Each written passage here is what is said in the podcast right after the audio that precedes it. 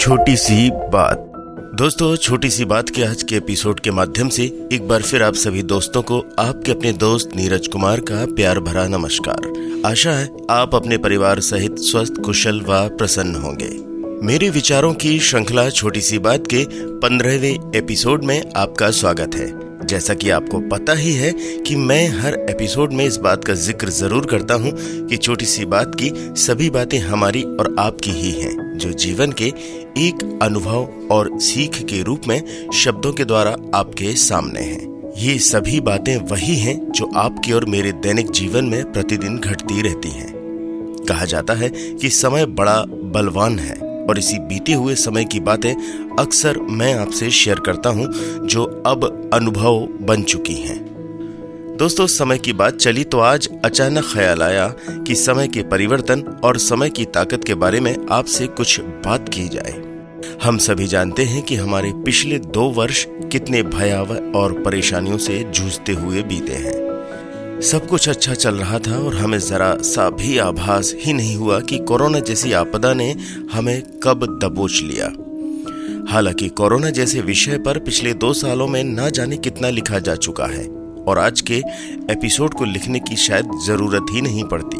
पर मैं कोरोना के विषय के बहाने समय की मार के बारे में आपसे बात करना चाहता हूँ, इसलिए लिखने की प्रेरणा अपने आप ही मिल गई। तो चलिए दोस्तों, सुनते हैं आज की छोटी सी बात।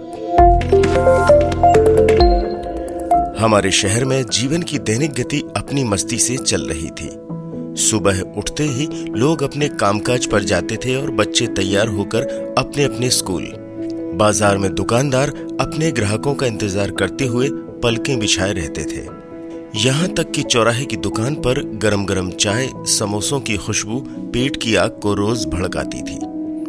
सड़क किनारे कपड़ा बिछाकर उस पर कुछ बासी ताजी सब्ज़ियाँ रखकर बेचती हुई बूढ़ी औरत आवाज़ लगाकर अपने परिवार के लिए दो वक्त की रोटी के जुगाड़ में लगी रहती थी। इंसानों के साथ साथ जानवर भी इस दिनचर्या का हिस्सा बने हुए थे। बीच बीच में फटे हुए साइलेंसर और तेज हॉर्न बजाते हुए कुछ उद्दंड लड़के बाज़ार के शोर को और बढ़ा देते थे। एक शहर से दूसरे शहर जाने वाले लोग बस स्टैंड पर संघर्ष करते नज़र आते थे।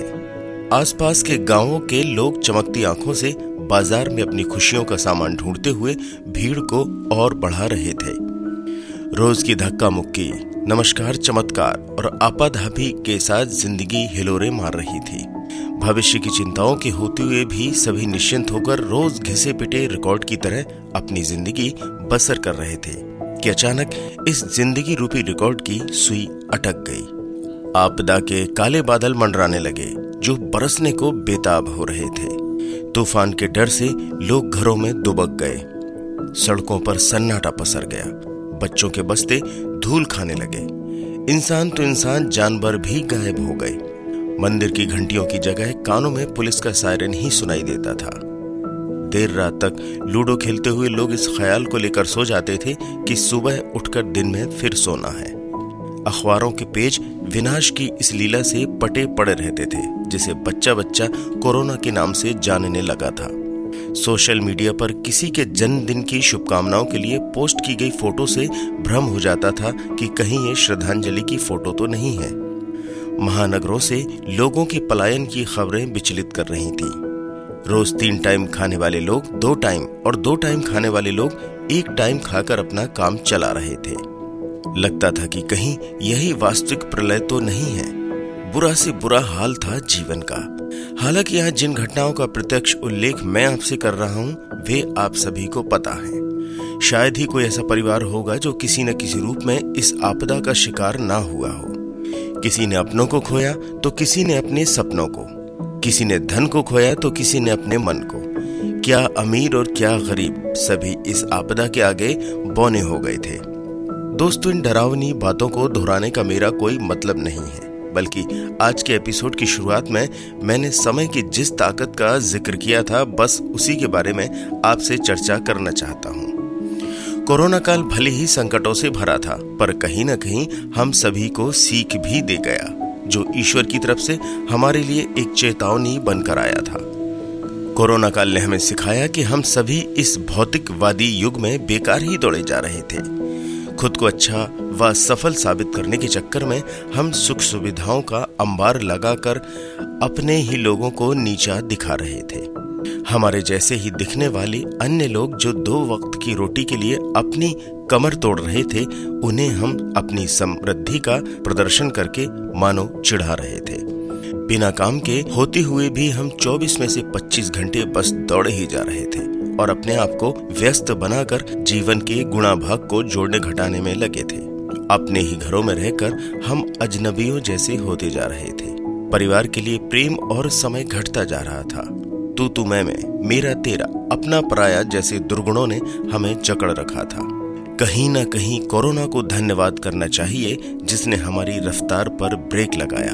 हमें अपनों के करीब लाने का अवसर दिया। हमें सिखाया कि कम में भी काम चल सकता है। रोज़गार और काम प्रभावित हुए, पर पूरे परिवार को एक साथ बैठकर भोजन करने का अवसर ज़रूर मिल पाया। तनाव और उदासी से भरे घरों में ठहाके गूंजे। हम सभी ने समय की इस ताकत को पहचान कर उसके अनुरूप चलने की कला अपने अंदर विकसित की, जहाँ बाहर का बासा और स्वास्थ्य के लिए हानिकारक खाना हमारे घरों में पैठ बना चुका था। उसकी जगह ले ली, हमारे घरों में अपनी पाक कला को दबाए हुए घर के सदस्यों के द्वारा। चिल्ड पानी पीने वाले भी मई जून में गर्म पानी पी रहे थे। मुँह में पानी लाने वाले चटखारेदार फ़ूड आइटम की जगह कड़वे, कसले, काढ़े ने ले ली थी, जिसे लोग ढूंढ ढूंढ कर पी रहे थे। दिन भर के चिल्लपों और धूल धुआँ से मुक्ति मिल चुकी थी।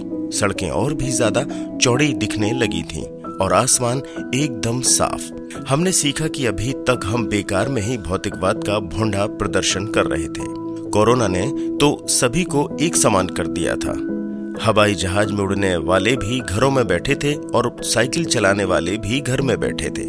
हमारे महँगे कपड़े और दमकते आभूषण धरे के धरे रह गए थे। अब न बड़े छोटों को चिढ़ा रहे थे और न छोटों को बड़ों के आगे शर्मिंदा होना पड़ रहा था। कोरोना की इस चक्की में पिसकर सब एक से हो गए थे।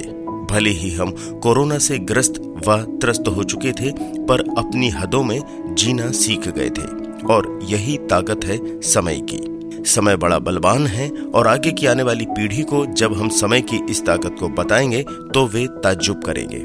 कोरोना ने समय की ताकत को दिखा दिया और हमें बहुत कुछ सिखा भी दिया। दोस्तों, भले ही हमने बहुत कुछ सीख लिया हो, पर शायद उसमें से बहुत कम लोग ही इस सीख पर कायम रह पाएँगे। इसलिए इस एपिसोड के माध्यम से मैं आपसे कहना चाहता हूँ कि समय की ताकत को पहचानिए। जीवन को व्यवस्थित बनाइए। काम अगर ज़रूरी है तो आराम भी ज़रूरी है। बीच बीच में ब्रेक भी लेते रहिए। हमेशा तनाव को अपने ऊपर हावी मत होने दीजिए। परिवार व अपने अपनों के साथ खुश रहिए। व्यक्ति चाहे छोटा या बड़ा हो, उसके महत्व को पहचानिए। उसके स्वाभिमान का सम्मान करिए। आगे के जीवन का कोई भरोसा नहीं। कहीं ऐसा न हो कि अभी तो हमें चेतावनी को समझने के लिए पर्याप्त समय मिला था। आगे मिले या ना मिले। फ़ोटो के फ्रेम में जगह बनाने से अच्छा है कि लोगों की दिलों में अपनी छाप बना ली जाए। तो दोस्तों, आज के इस विषय पर बस ऐसे ही बैठे बैठे लिख गया, जिसे मैंने शब्दों में ढालकर अपनी वाणी से आप तक पहुँचाया, जिसे मैं आज शेयर कर रहा हूँ। और हाँ एक बात और कहनी थी कि यदि मेरी छोटी सी बात श्रृंखला के एपिसोड आपको पसंद आते हैं या आपके दिल को छूते हैं तो लाइक्स ज़रूर करें व अपने अनमोल कमेंट्स देकर अपनी राय भी दें। और आपको इस एपिसोड की कौन सी बात अच्छी या बुरी लगी, वो ज़रूर बताएँ। वैसे मन तो करता है कि आपसे बातें करते ही जाएँ, पर समय सीमित ही है। इसलिए एक बार फिर ईश्वर से आपके सुखमय जीवन की मंगल कामना के साथ आज की छोटी सी बात को मैं यहीं विराम देता हूँ। सदैव प्रसन्न रहिए, अपने परिवार को समय दीजिए, सभी का ख्याल रखिए। और हाँ कोरोना से अभी भी सावधान रहिए। कुछ नई व छोटी सी बात लेकर अगले एपिसोड में आपके बीच फिर हाजिर रहूँगा। तब तक के लिए अलविदा।